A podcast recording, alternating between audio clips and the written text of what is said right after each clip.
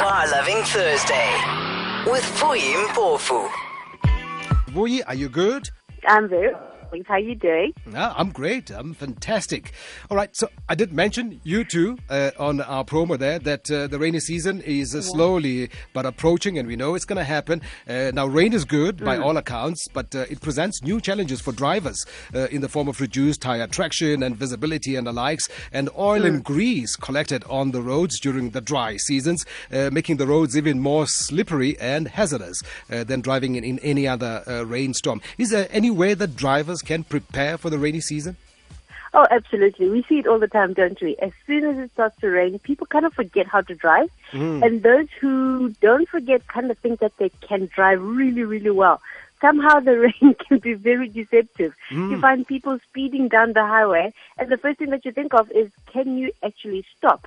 You know, can you actually control your car? So to answer your question, yes, of course, there's a lot of things that we can do um, to make sure that we don't have uh, bumper bashes during the rain or even more serious um, accidents. Of course, those are the same types of tips that we can use when it's not raining. But speaking specifically about rain, I'd like the listeners to think of two things. When you when when it starts to rain, think of insurance. Ask yourself, are you covered? Yeah. okay, is the person next to you covered? And two, think about your tires. Are your tires in a good enough condition to make sure that you don't crash into somebody else? Because one of the things that helps you not to crash into somebody else is the ti- the tread on your tires. So if your tread is um, finished on your tires, if you don't have any tread on your tires, then you're not going to be able to stop the car. So the first thing that people need to think about is those two things. I know that it doesn't sound like a driving, you know, tip to help you drive um, better, but it will certainly adjust the way that you're going to drive, specifically in terms of your speed, your following distance as well. Mm. And I- if, if I may add, I suppose along with that, uh, those things to keep top of mind as the, the rainy season uh, approaches is you can't keep driving at the same speed as you would under dry conditions. I mean, it's, it's a no-brainer, isn't it? No, you can't. Like you said earlier on, uh, uh, um, oil and grease, it collects on the road. Think about the number of times that you actually um, stopped in in bumper to bumper traffic, you know, along the highway in the morning, in the evening, whatever. Not everybody's car is so optimally man- maintained that, you know, you don't have oil dripping out of it. So basically, you've got little patches of oil all over the road, particularly traffic lights, particularly on the highways, you know, where there's a lot of um, high volume of cars. Now, immediately the rain comes down, that little patch of, of oil on the road becomes a very slippery, you know, patch of road.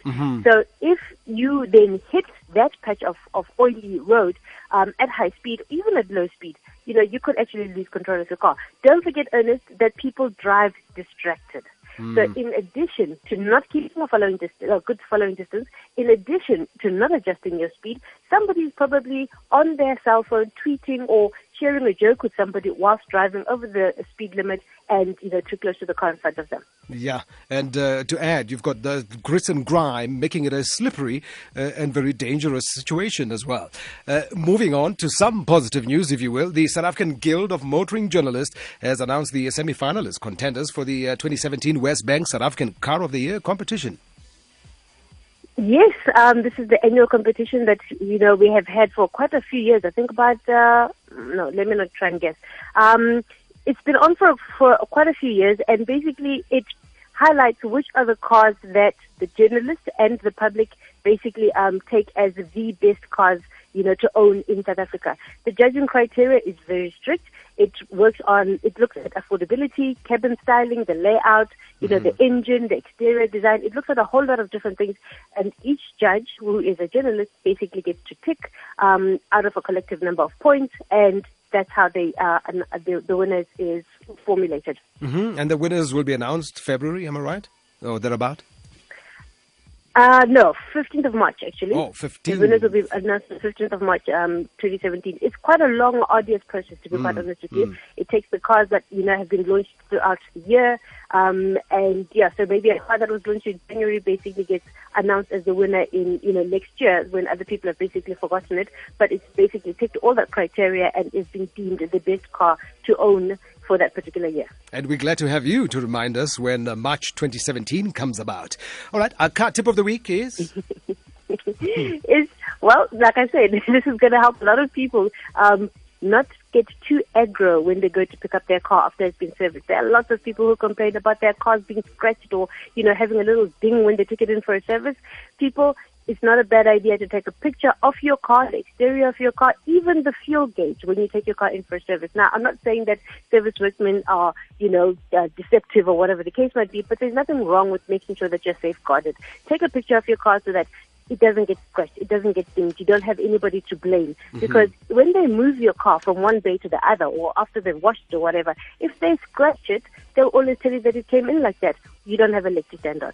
Similarly with your fuel, if your car is being used to run around and you had, you know, half a tank and you come back and quarter, and you find a car and quarter tank, you want to basically be able to prove that, chap, you've been using my car. Here's the mileage and here's what it looked, here's what my fuel gauge was at before I, you know, when I dropped off the car off earlier this morning. All right, some uh, things to remember and keep top of mind on this Car Loving Thursday. Thank you so much for you. We'll uh, chat again next Thursday. I'll see you next week.